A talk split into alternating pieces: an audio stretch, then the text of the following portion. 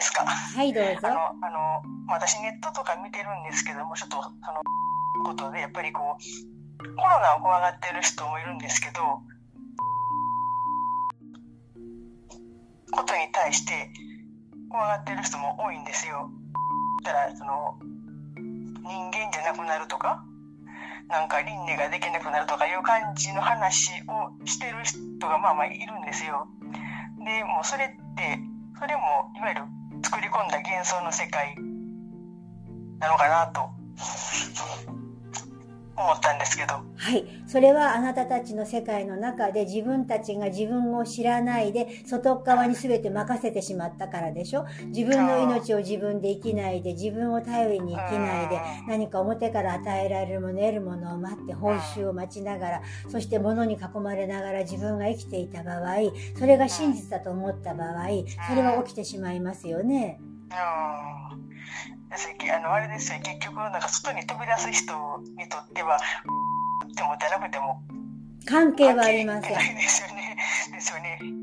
私も、うん、前はね怖かったんですけどもその宇宙の外にあるっていうのを聞いた時にじゃああの辺もあの辺も全部作り込んだことだから飛び出してしまったら関係ないよねっていうのは思ったんですけども。はい。あなた自身と、あなたたち自身の経験ですね。それを経験したくて経験している人もいれば、そうではなくて分からずに恐れの恐怖の人もいるし、何も考えないでそれをしている人もいます。つまり自分の命が自分が誰だかが分からない、自分がどうしたいかも分からない人たちもたくさんいます。それは悪いことではありません。それは一つの進化発展の中の過程でしょう。私たちはそそんなことは全く関係ないのです。まず自分が自分の宇宙とつながり、宇宙というのは自分そのものという意味ですよ。つまり、はい命をそのものを生み出し、そしてまた消えていく。ブラックホールからまた、そこからまた、あ新しい、そこを通り抜けて新しい宇宙に広がっていくような、そんなイメージですね。今地球はもしかしたらこのまま終わるかもしれません。しかし終わらないように、この病んだ、病んだ地球というのは、ここに住んでいる人間がみんな無遊病で病んでいるということなんです。あはいはい。だから地球が病んでる。それを分離して地球に愛を送ろうなんてやっていれば、ますます地球がと分離してしまうんですよ。はい。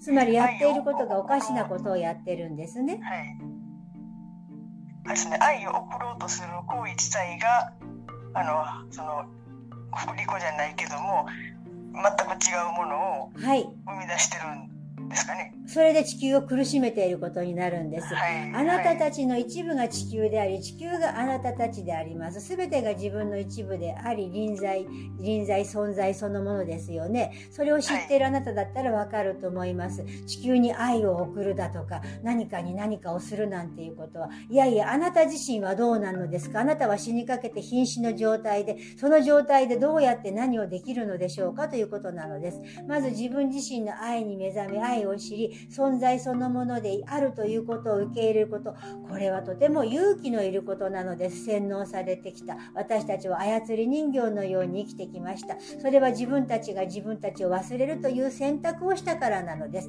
誰かのせいでも何でもありません。それを上手にコントロールされてきました。私たちはその支配の中にいました。あえてその支配の中のを繰り返して、その規制の中で自分を楽しんできました。しかしその支配の力がますますいい気になって大きくなってきました。もうこれは笑っちゃうしかないんです。あなたたちがあまりにもあまりにも自分の愚かさに気づかないからなのです。あなたたちは神として存在しているのに、自分を愚かにしている神を汚している自分自身の神聖をあなたたちは罵倒し汚しているということになるのです。あなた自身の中に神的存在に気づき、そこに自分の光を見出し、自分を愛して、自分を許し、自分が全て包括されている素晴らしい存在だと気づいたとき、その気づきによって全てが癒され、全てが美しくなってきます。全てが変わってきます。景色が変わります。あなたたちが今やっていることはそのことなんですよ。はい。わかりました。ははい。い。で時あので最近時々自分がふっとなくなって、ちょっとあ足元がおぼつかないような感覚になる時もあるんですけども、それはもうそれでいいですよね。はい、ほっといてください。あなた自身があるがままでいてください。あなたははい。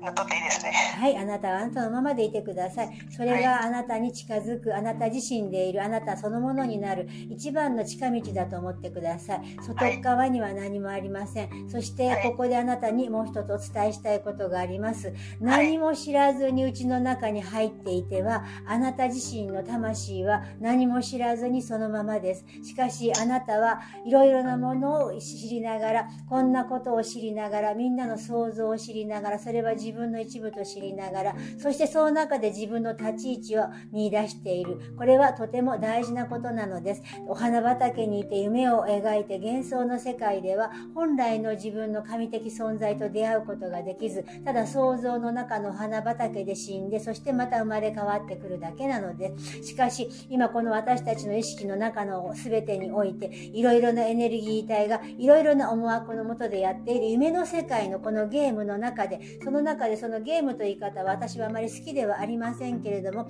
今に人間たちはその言葉がしっくりくるようです。ゲームでも何でもありません。ただそれをやっているだけです。別に楽しみなさいというわけでもありません。ただそれだけなのです。そこに意味も意図も何もありません。ただ自分が何であるかを知るために、自分を経験するために、自分の命を生きるために、ただここに存在している存在そのものだということなのです。どうぞ勘違いしないでください。あなたたちの命は遊びではありません。あなたたちの命は楽しみと喜びと愛に満ち溢れ溢れた喜びの中の命そのものを生きるということだと思うのです。その喜びが何であれ、それをあなたたちは誰かを否定したり、そして誰かを誹謗したり、誰かに対して妨害したりすることは、あなたたちの命、自分自身の命を妨害することになります。しかし自分の意思において、自分が嫌なことは嫌だということはとても大事なのです。自分の意思においてそれは選択しないということはとても大事なのです。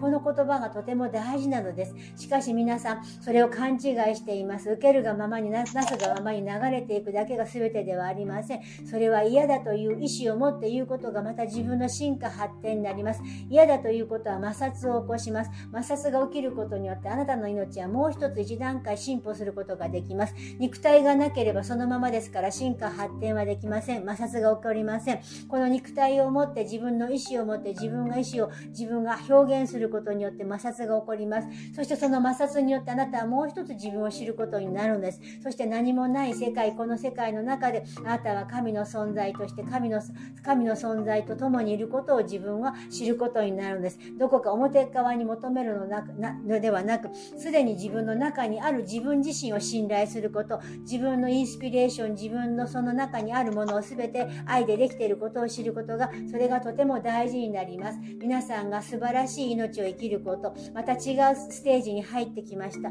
また違うステージです。また新しく進化発展しています。この愛と光の中にあなたの希望を見ています。ありがとうございます。ありがとうございます。ありがとうございます。ありがとうございます。ふ